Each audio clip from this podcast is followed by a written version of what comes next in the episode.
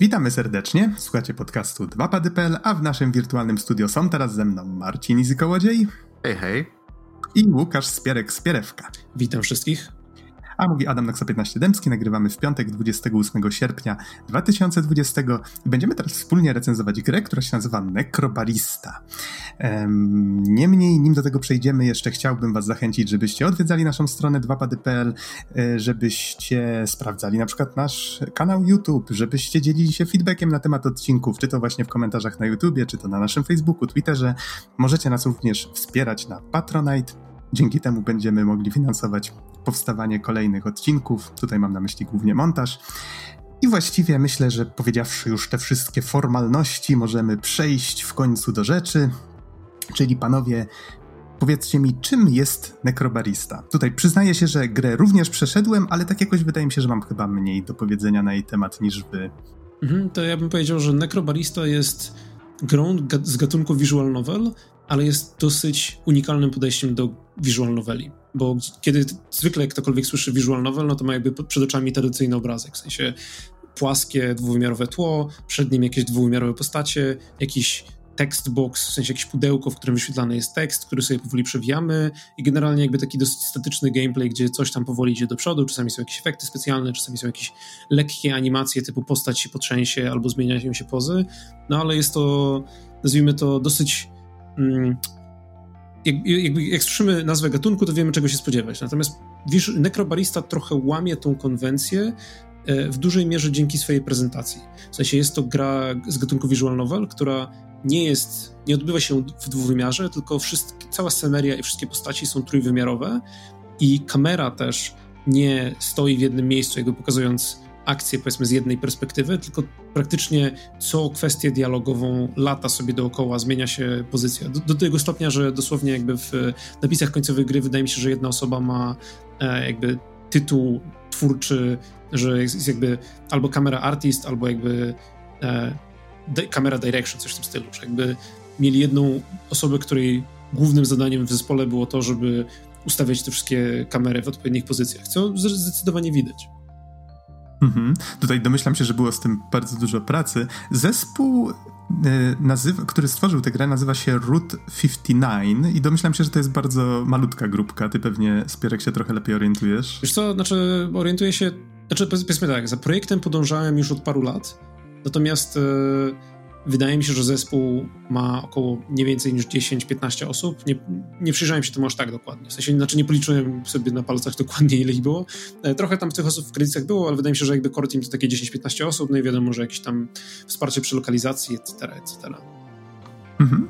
Okej. To jeszcze dla formalności wspomnę, że możecie zagrać w grę na iOSie, Macu i ta wersja wyszła 17 lipca tego roku, na Windowsa parę dni później 22 lipca i jeszcze gra jest zapowiedziana na przyszły rok na PS4 i Nintendo Switch, przynajmniej tak wynika z wiki. No i jeżeli kogoś to zainteresuje, całość powstała na Unity.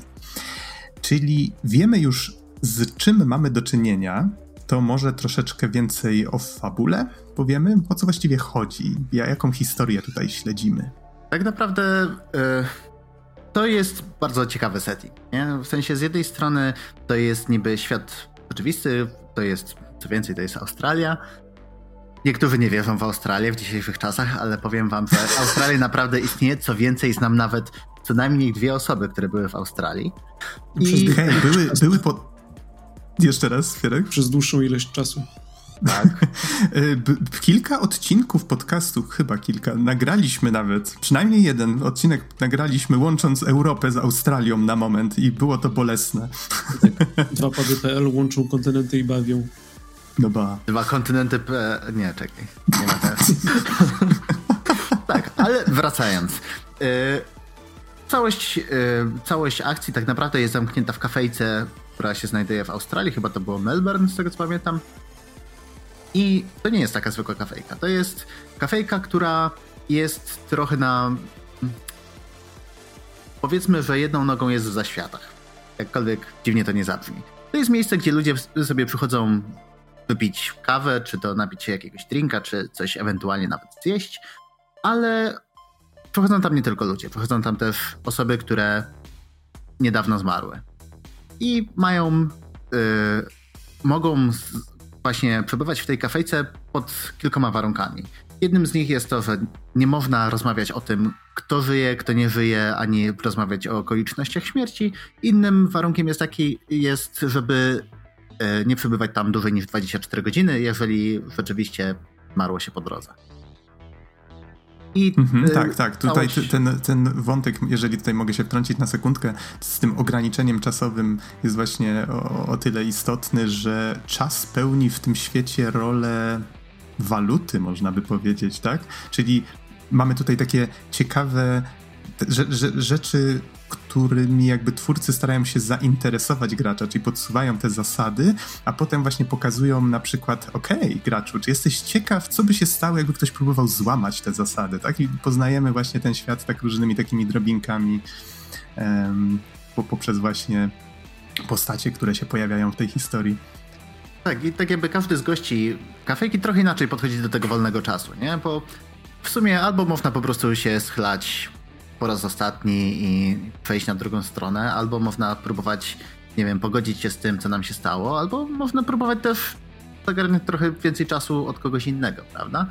I tak naprawdę ta gra kręci się wokół takiej tematyki właśnie bardziej przemijania i godzenia się rzeczywiście z losem, który nas spotkał. Aczkolwiek to, o czym opowiada się, sugeruje trochę, jakbyśmy mieli tak naprawdę jakiś wpływ na bieg historii, która zostaje nam prezentowana. Ale prawda jest taka, że Necrobarista jest grą kompletnie liniową i my jakby jesteśmy takim trochę pasażerem, który leci sobie do przodu z fabułą. W sensie podejmujemy pewne decyzje, nazwijmy to, za pomocą mechaniki, która pojawia się na końcu każdego rozdziału, ale de facto jest to po prostu to, co te decyzje umożliwiają nam, to właśnie możliwość poznania dodatkowych historii, które powiedzmy trochę rozbudowują ten świat, natomiast i tak wszyscy dochodzimy do tego samego zakończenia, chyba że się mylę. Nie mylisz się, dokładnie tak jest. Tutaj chciałbym od razu zwrócić uwagę na to, że rzeczywiście tak jak mówisz, mamy coś takiego, że są pewne słowa kluczowe, które po prostu możemy kliknąć podczas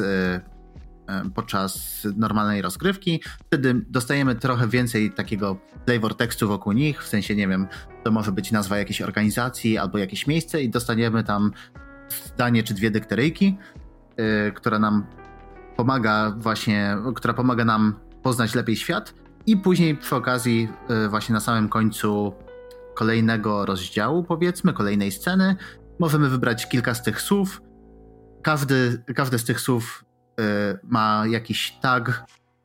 Znaczy, powiedzmy, reprezentuje pewien zasób. Tak, pewien zasób, pewną, powiedzmy, ideę, która właśnie jest zasobem, i później wydajemy to na odblokowywanie dodatkowej treści.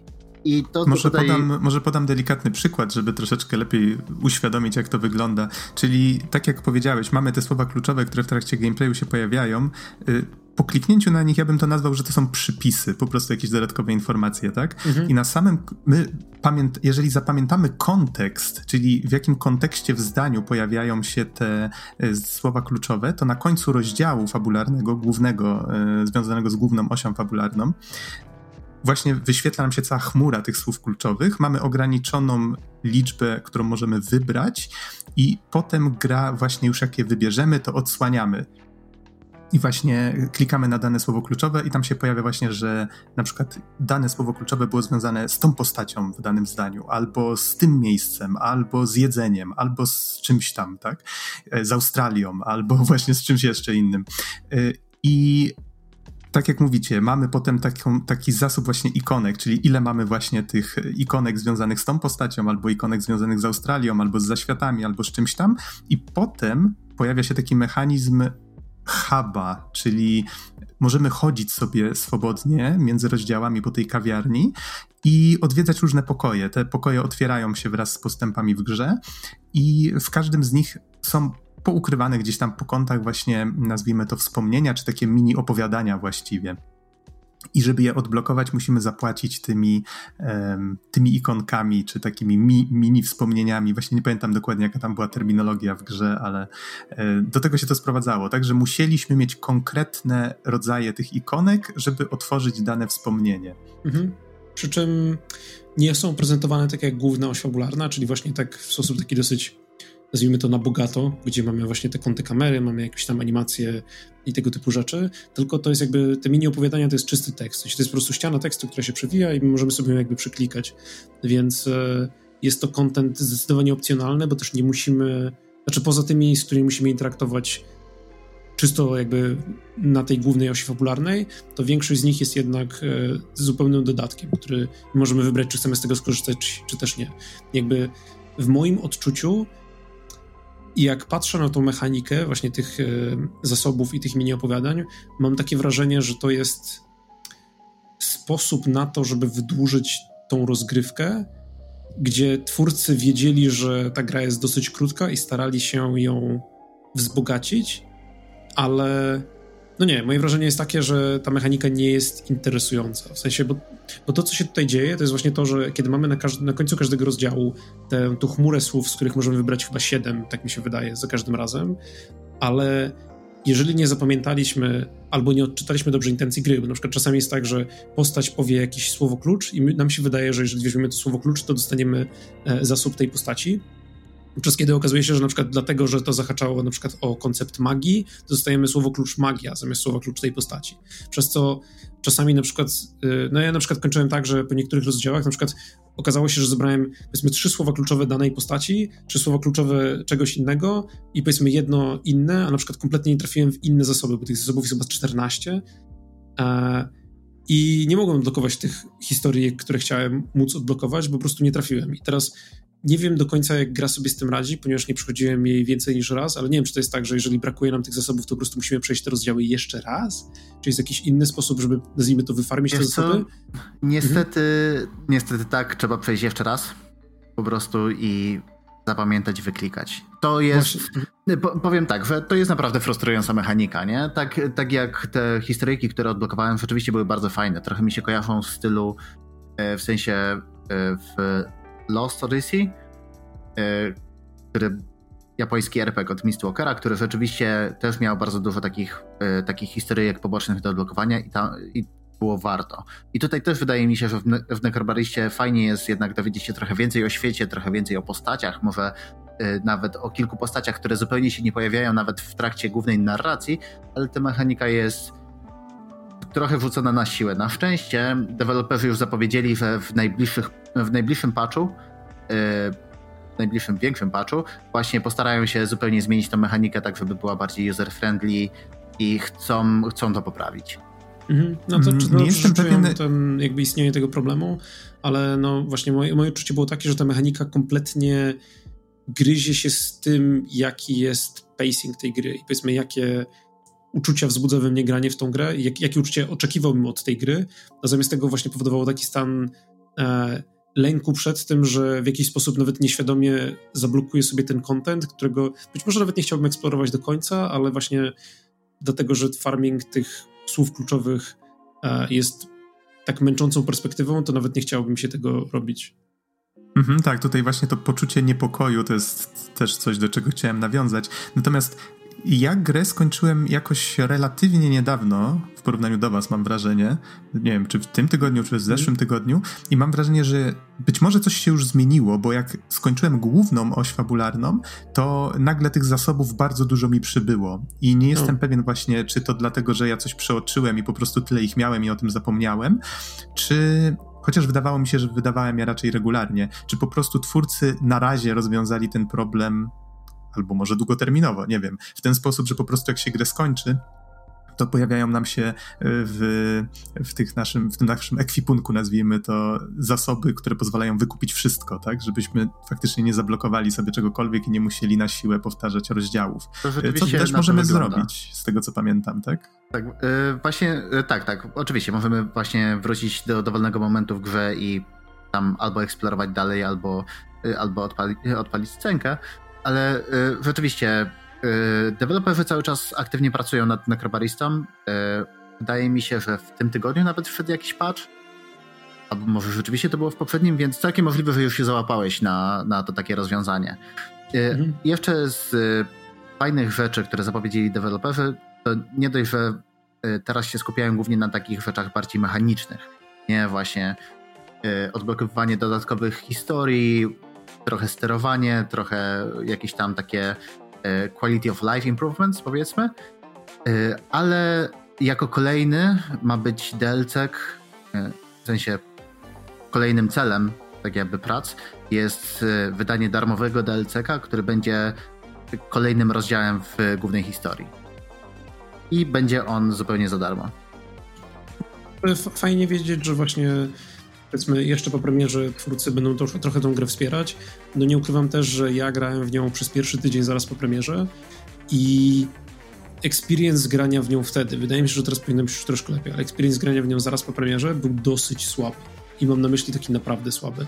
W sensie ja kiedy tylko zobaczyłem tą grę, to wiedziałem, że to jest gra, którą chcę zagrać na telewizorze. W sensie doświadczyć, usiąść sobie razem ze swoją żoną i przejść ją całą, bo wydawało mi się, że to będzie właśnie taki dobry experience grania w dwie osoby, ale granie w tą grę na padzie to była absolutna droga przez mękę. W sensie... Wow, udało ci się pada skonfigurować z tą grą. A, no to w ogóle. To słyszę, że chyba jednak nie jest lepiej. Nie, w ogóle w sensie na początku ta gra w ogóle nie działała na padzie. W sensie miała minimalne, absolutnie minimalne wsparcie, gdzie jak wychylałeś analog, to szedłeś, ale to chodzenie było po prostu mega, mega słabe. Dawno nie widziałem tak złego sterowania pierwszoosobowego, czy w ogóle jakiegokolwiek jakiejś grze na padzie. Nie dało się interaktować z rzeczami na padzie, nie dało się przewijać menusów na padzie i czasami po prostu klikanie, przejście do kolejnego dialogu nie działało i nie można było wybierać tych słów kluczowych, tych podświetlonych słów w dialogach, po prostu nie dało rady. Więc uwaga, to w jaki sposób grałem w tą grę, to w lewej ręce trzymałem pada z kciukiem na lewym analogu po to, żeby móc chodzić, a w prawej ręce trzymałem myszkę po to, żeby robić wszystko inne, bo jedyna rzecz, której nie da się robić myszką, to chodzenie w tej grze. Więc było dosyć tragicznie. Widziałem w patchnautach potem, że pojawiały się jakieś kolejne poprawki, ale no dla mnie experience grania na padzie był tragiczny. Mam nadzieję, że jeżeli ktokolwiek będzie popływało później, to będzie mu lepiej, bo no to było trochę niedopuszczalne to, co się tam działo. No ale jak mają plany wersję na PS4 i na Switcha, to zakładam, że ogarną te tematy. Tak, no w ogóle właśnie, wydaje mi się że jak pierwszy raz odpaliłem grę i właśnie miałem chyba skończyłem tam ten pierwszy podrozdział czy coś i nagle gra przestaje mi działać, nie? W sensie jest czarny ekran, w ogóle nie wiadomo, co się dzieje. Nie, próbuję się ruszać, słyszę dźwięk, ale coś się wywaliło, nie? Nic nie widzę. Później się dopiero okazało, że jak miałem podpiętego pada, bo akurat wtedy, nie wiem, skończyłem grać w Finala 14, miałem cały czas podpiętego pada do PC-ta, to wszystkie problemy się skończyły, jak tylko odpiąłem pada. No. Wow, a myślałem, że do czegoś innego zmierzasz, bo ze względu na właśnie tą oprawę, którą Spierek opisał, czyli właśnie to, że te scenki, mamy tutaj tych trójwymiarowych bohaterów w trójwymiarowym środowisku, ale jakby każdy ekran z tekstem jest nałożony właśnie na to i te postacie są jakoś ułożone właśnie, jakby tak zamarły w czasie, tak, z jakąś mimiką i tak dalej i powiedzmy klikamy i przewijamy tę scenkę do następnej i znowu jest jakiś minimalny ruch i znowu to zamiera, to tutaj jakby jest też taki feler, że jak powiedzmy mamy przejście do czerni, to gra też oczekuje po nas, że klikniemy, żeby przewinąć ten czarny ekran. I to jest o tyle śmieszne, że ja kilka razy łapałem się na tym, że siedzę i czekam, aż się coś wczyta i dopiero klikam i aha! Tak, gra chciała, żebym kliknął. I właśnie tutaj chciałbym przejść właśnie do jakby samej formy, w jakiej podawany jest tekst w tej grze, bo uważam, że to jest bardzo interesujący pomysł i w ogóle jakby to samo to podejście położyło, powiedzmy, znaczy postawiło tą grę na moim radarze, bo byłem ciekaw, jak oni to zrobią, bo wyglądało to na bardzo ekscytujące, ale potem jak zagrałem w tą grę, to moja opinia jest taka, że to nie działa, to po prostu nie działa. W sensie, jak gra się w typową grę visual novel, to właśnie jest ten, powiedzmy, jest to pudełko z tekstem na dole ekranu i w tym pudełku po prostu pojawia się tekst i kiedy tekst dochodzi do końca, to zwykle właśnie się pojawia jakaś tam ikonka, żeby coś kliknąć albo coś w tym stylu i lecimy dalej. Ale jest to jakby język, który jest zrozumiały dla graczy tego typu gatunków i to po prostu jakby funkcjonuje, w sensie nie musimy się nad tym zastanawiać. Podczas kiedy w Necrobariście właśnie jest tak, że nie ma takich pudełek tekstowych, gdzie znajdują się dialogi, tylko kamera cały czas zmienia swoje orientacje i zwykle przy postaci, która aktualnie mówi, pojawia się jej tekst. I czasami, znaczy ten tekst niby jest kończony tą ikonką, która sugeruje, że trzeba kliknąć, ale właśnie tak jak mówisz, Nox, czasami jest tak, że po prostu mamy na przykład cały czarny ekran i nie ma żadnej ikony, nie ma nic, nie ma żadnej jakby symbolu, który by nam pomagał, czy coś w tym stylu. I też miewałem tak, że po prostu siedzę i tak mija 30 sekund i tak myślę sobie, czy właśnie jest jakiś ekran ładowania, czy coś się dzieje, czy to jest system do jakiejś animowanej cutsceny i potem przypadkiem wciskam przycisk na padzie, jestem taki okej, to po prostu poszło, to trzeba kliknąć, żeby szło dalej. I tych momentów jest masa. W sensie, wydaje mi się, że jest jakiś taki, jest jakaś taka nieścisłość pomiędzy właśnie tą formą prezentacji, w którą celowali twórcy, a faktyczną użytecznością tej formy prezentacji. I gdzieś tam coś się bardzo mocno nie spięło.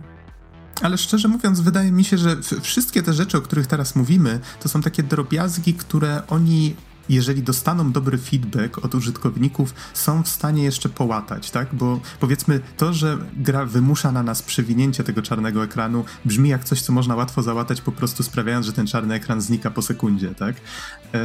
Te rzeczy z padem związane, na pewno, tak jak wspomniałeś, znikną w momencie, jak już będą szlifować wersje konsolowe. I mam nadzieję, że faktycznie to zrobią. Tak wtrącę tylko swoje 3 grosze może a propos kontroli. Na przykład bardzo lubię właśnie w takich grach, powiedzmy Valhalla albo Coffee Talk, że to są gry, które można obsługiwać jedną ręką, tak? W drugiej trzymasz, powiedzmy, kubek z herbatą, w drugiej właśnie myszkę, albo chociażby tego pada, chociaż z reguły raczej nie gram w tego typu gry z padem, ale na pewno byłoby to wygodniejsze. I po prostu sobie wyklikujesz, tak? Ten gameplay, chillujesz się, odpoczywasz, relaksujesz po całym dniu.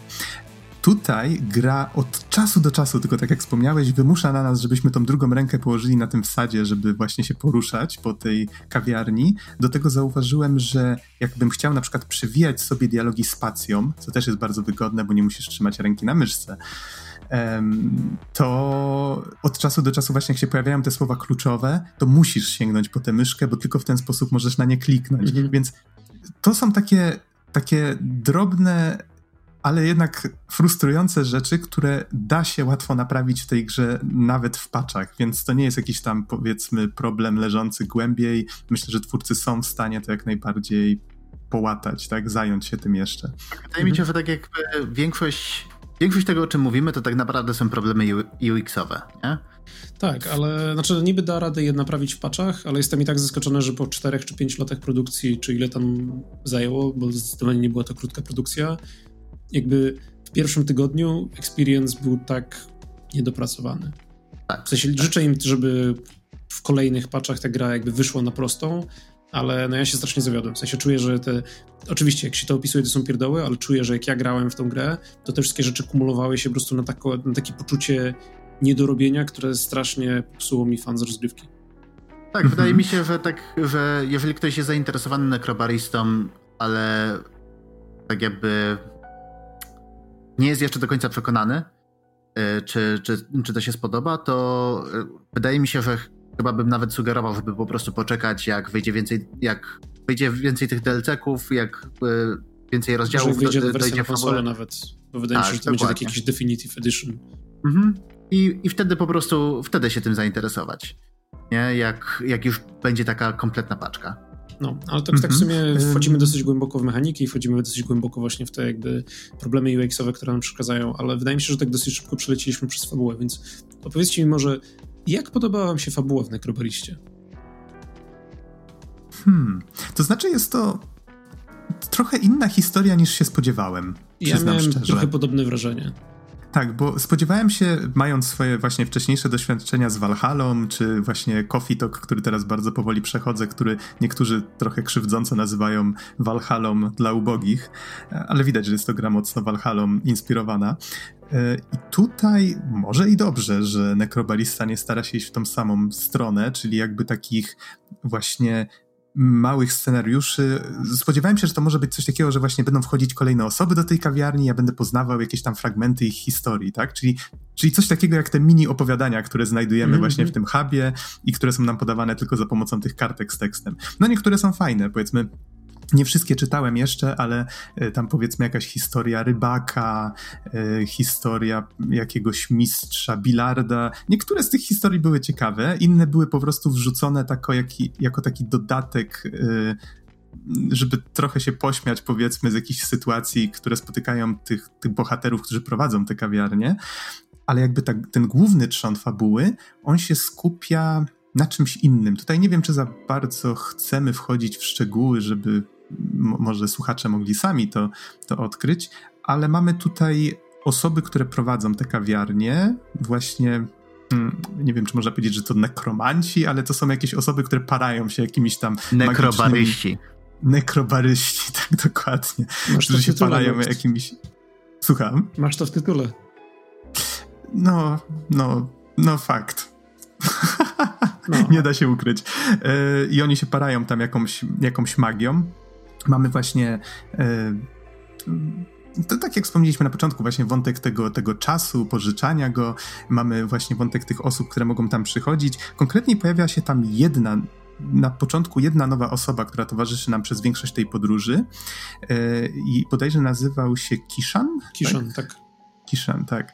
I to jest osoba, która niedawno zmarła i właśnie, jak prawdopodobnie każdy w takiej sytuacji byłby właśnie trochę zdezorientowany, co się właściwie stało, dlaczego jestem w jakiejś kawiarni, tak? No i oni mu tłumaczą, że masz po prostu 24 godziny, po których będziesz musiał udać się w tamtą stronę i tam jest jakieś wybrzeże, czy właściwie jakaś stacja, coś takiego właśnie dziwnego tam stoi i tam jest już druga strona, z której nie ma odwrotu, tak?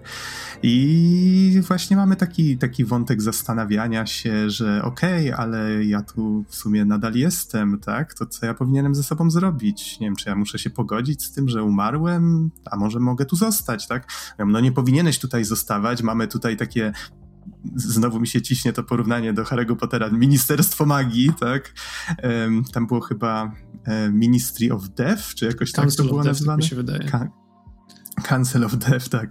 I oni właśnie zarządzają tym czasem i dbają o to, żeby jednak nikt ponad tych 24 godzin po tej stronie nie spędził, tak? No i te wątki tak się kumulują. Poznajemy jednego bohatera, który zna właścicieli tej kawiarni, który pracuje w tym ministerstwie, czy w ten kancelarii, czy jak to tam zwał. Mamy właśnie tego Kishana, mamy różne postacie.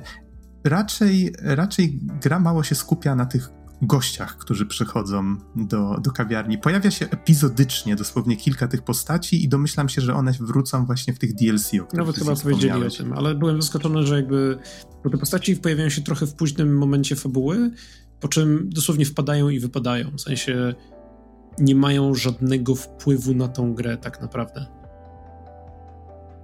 W sensie do tego momentu w grze już spędziliśmy jakby takie dobre 60-70% gry, ustanawiając pewne wątki i skupiając się na tej, nazwijmy to, głównej kaście postaci, podczas kiedy gra po prostu wrzuca ich jakby, wrzuca te nowe postaci tak po prostu tak, patrzcie, tu jest ktoś, okej, już ich nie ma, już idziemy dalej. Tak, właśnie wydaje mi się, że gdyby dorzucili więcej takich postaci, które się pojawiają na chwilę i rzeczywiście wpadają, nie wiem, czy to po prostu wpadają na jakąś pojedynczą kawę, albo gdyby cokolwiek więcej ich trochę było, to by to się wydawało takie bardziej naturalne, nie? Że okej, dobra, jest kafejka i rzeczywiście czasami się pojawiają różni ludzie i czasami przychodzą raz, czasami przychodzą dwa razy, nie?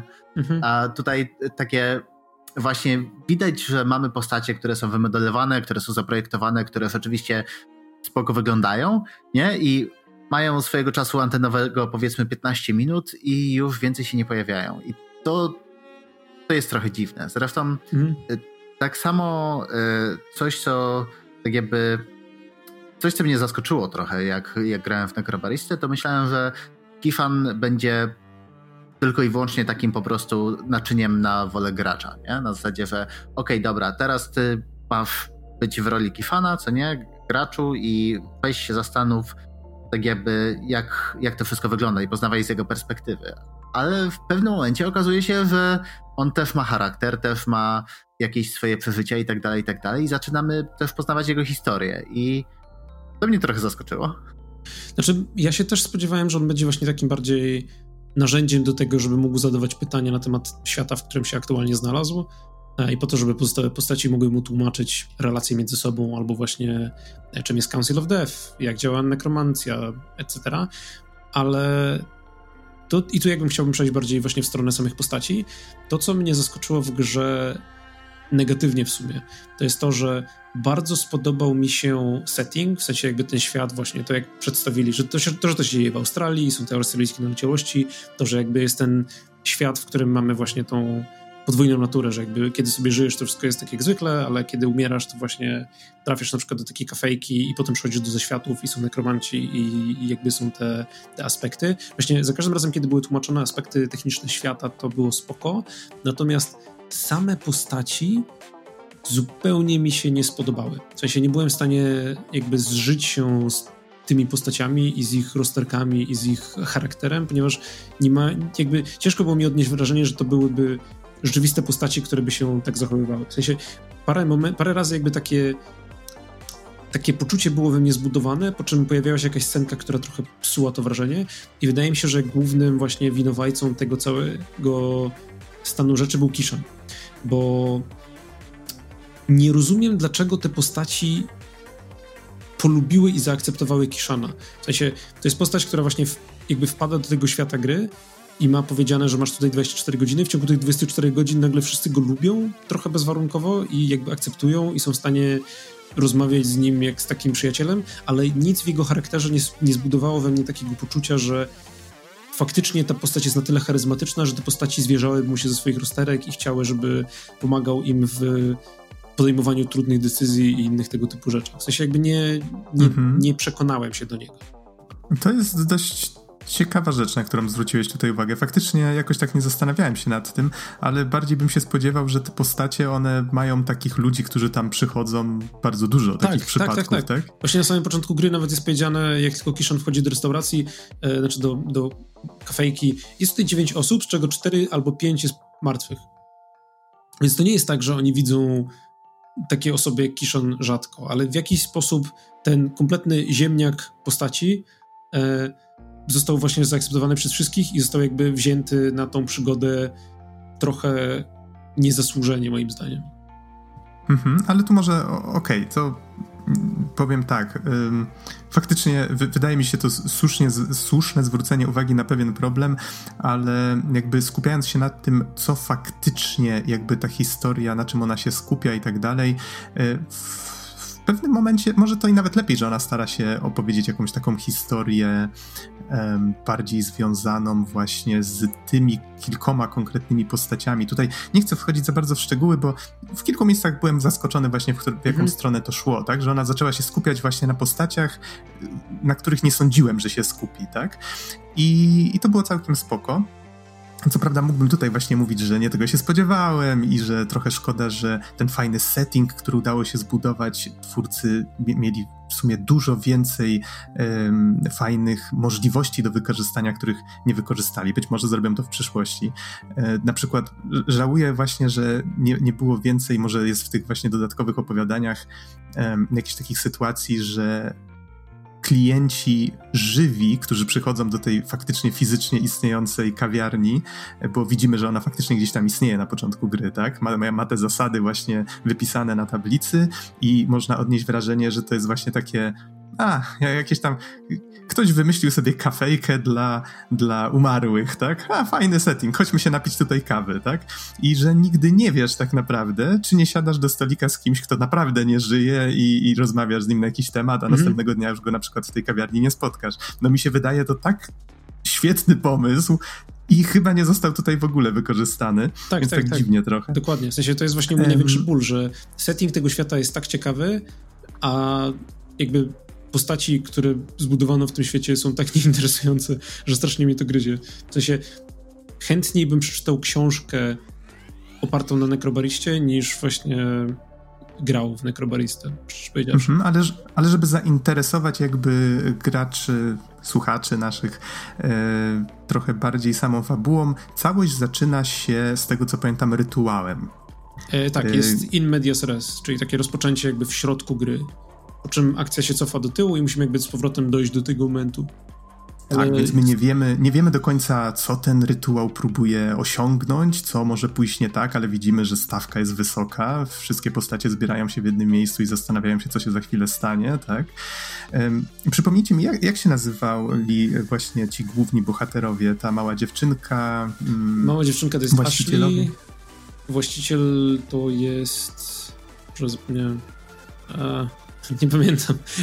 No Madi to jest zmianami... ta baristka. Jakby główna Magi, tak? Madi. No właśnie z imionami Madeline? Zawsze jestem na bakier. Madi od Madeline i jeszcze był... Chey. Tak. I był jeszcze ten koleś z śmietnikiem na głowie. Ned. Tak. Nawet jest kawałek po nim nazwany. Meeting Ned chyba. To jest pierwszy track w grze na soundtracku. No, więc jest kilka postaci, które się tutaj non-stop przewijają i faktycznie jakoś popychają tę historię do przodu.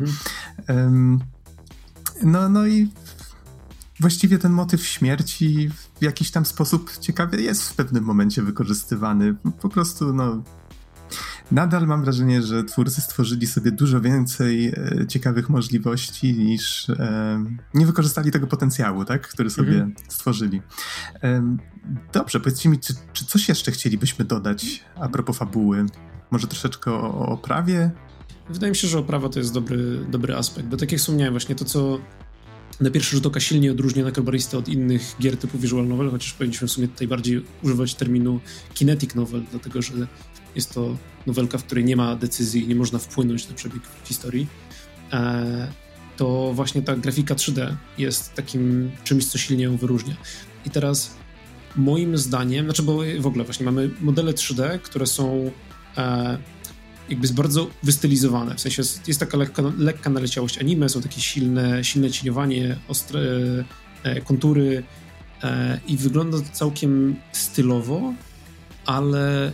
Moim zdaniem najlepiej ta gra wygląda najlepiej w bezruchu. I kiedy mamy kiedy postacie są statyczne i kiedy tylko kamera wykonuje jakieś ruchy i kiedy układy się zmieniają pomiędzy dialogami, to wygląda bardzo fajnie, ale są momenty, kiedy postaci zaczynają się ruszać, w sensie są faktycznie animowane i te momenty moim zdaniem wyglądają najsłabiej w całości, pomimo tego, że prawdopodobnie poszło tam dużo wysiłku, żeby to dobrze zaanimować. W sensie, nie wiem, coś jest takiego, że kiedy te postaci zaczynają się animować, to wchodzimy właśnie w ten Uncanny Valley i to przestaje działać tak dobrze, jak wtedy, kiedy te postaci stoją w miejscu. Tak, właśnie wszystkie te tranzycje, wszystkie zmiany położenia kamery, wszystko jest zaprojektowane po to, żeby po prostu przenieść od jednego statycznego widoku do drugiego. I według mnie to jest naprawdę bardzo fajna zmiana, jeżeli chodzi właśnie o visual novelki, co nie? I bardzo fajny sposób na przedstawienie tego wszystkiego, bo to dodaje jakiejś takiej dynamiki po prostu do całości rozgrywki i rzeczywiście nie patrzysz wtedy cały czas na te same pola, na te same plansze z tymi samymi postaciami i tutaj rzeczywiście coś się dzieje, nie? I to, nie wiem, mi się bardzo podoba ta forma, która ma takie dodatkowy nie? Przy przekazywaniu tych statycznych ekranów, nie? Ale widać, że że po prostu to nie jest gra, która miała wysoki budżet i widać sporo jednak niedociągnięć i problemów związanych właśnie czy to z animacją, czy też czasami graficznie są jakieś dziwne shenanigany się dzieją i jakieś fadery przeciekają. Tak. Właśnie najbardziej mam wrażenie, że ta grafika traci na tym, że bardzo często mamy tutaj do czynienia z takimi rozlanymi kolorami, zwłaszcza w tle i bardzo często nie da się w ogóle zobaczyć szczegółów tego otoczenia. Wszystko się tak zlewa i trochę traci na czytelności. Nie wiem, czy też odnieśliście takie wrażenie. W sensie, że właśnie postaci są hiperstylizowane i mają takie dosyć proste kolory, ale na przykład otoczenie, w sensie szczególnie Enviro Art, czyli właśnie na przykład modele mają tekstury, które są już troszkę bardziej, dalej troszkę stylizowane, ale są dużo bardziej szczegółowe, tylko że też potem są jakby tak rozmyte, jakby się nie doczytały do końca. W sensie, nie wiem, powoduje to we mnie taki trochę dysonans tego. W sensie, jeżeli, powiedzmy tak, jak się gra, to się nie zwraca na to uwagi już tak bardzo, ale kiedy tylko się właśnie zatrzymujemy i skupiamy się trochę na tym, jak powiedzmy poszczególne elementy tej gry faktycznie wyglądają, to im bardziej się wpatrujesz, tym trochę bardziej traci urok, moim zdaniem. Tak jakby z jednej strony rozumiem taki zabieg, żeby rzeczywiście wyeksponować postaci i żeby gracz się skupił na nich. Nie? Ale no tak, mogłoby to wyglądać trochę ładniej, po prostu momentami. Za co całkiem fajnie wyszedł twórcom efekt, bo nie ma co ukrywać, że cała ich historia i ta stylizacja jest bardzo inspirowana anime i twarze są właściwie narysowane na teksturze i animowane w ten sposób, więc te oczy i tak dalej, to wszystko jest w jakiś tam sposób przyklejone do tych modeli, ale wygląda fajnie. Przynajmniej takie odniosłem wrażenie. Nie, też się z tobą zgadzam. W sensie, kiedy to jest odpowiednio ułożone, to wygląda fajnie. I jedna, myślę, ważna rzecz, o której powinniśmy wspomnieć, a propos muzyki, która jest całkiem fajna, swoją drogą, to dzisiaj się dowiedziałem, że komponował ją Kevin Penkin i według Wikipedii komponował muzykę do Made in Abyss. Tak, on komponował... Które jest anime, które bardzo, bardzo polecam swoją drogą. Tak, on komponował pod Made in Abyss, komponował pod Rising of the Shield Hero, komponował też do Florence, innej gry mobilnej, która też jest całkiem spoczko i w ogóle polecam, bo na Spotify są chyba jego wszystkie soundtracki poza właśnie Made in Abyss i jakby robi całkiem dobrą robotę. Pokusiłbym się nawet o stwierdzenie, że soundtrack jest by far moją ulubioną częścią całej tej gry.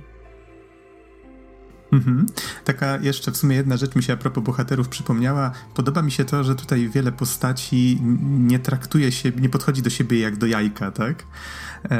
Wiem, że to może zabrzmi trochę tak dziwnie, bez wchodzenia w szczegóły, ale wrzucają na siebie, tak? Czasami tam właśnie tak podchodzą do siebie w taki sposób raczej mało przyjemny, a potem na przykład troszeczkę się zmienia ta chemia między nimi, więc mam wrażenie, że trochę właśnie ta dynamika tych postaci została zrobiona całkiem fajnie już, tak, żeby wrzucić może troszeczkę na plus, bo mam wrażenie, że strasznie negatywnie tutaj żeśmy rzucili paroma rzeczami, a gra jako taka podobała mi się. Ta historia też była fajna, więc jestem ciekaw, co twórcy dalej będą robić z tym uniwersum, które stworzyli, bo niewątpliwie coś tam dalej planują, tak? Tak, właśnie podoba mi się to, że już zapowiedzieli parę rzeczy, że chcą doszlifować od takiej strony bardziej właśnie...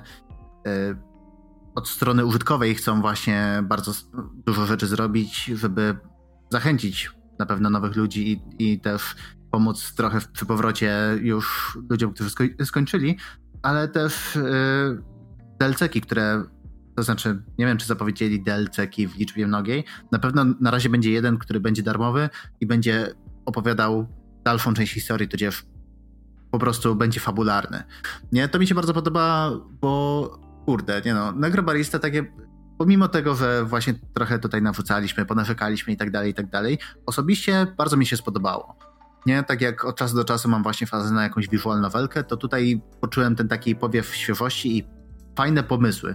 Rzeczywiście, może wykonanie nie jest najwyższych lotów, co nie, ale tak jakby samymi pomysłami na setting, na narrację, na właśnie ustawianie tej kamery i tak jakby na same modyfikacje formy tego gatunku, nie, to mi się naprawdę bardzo podoba.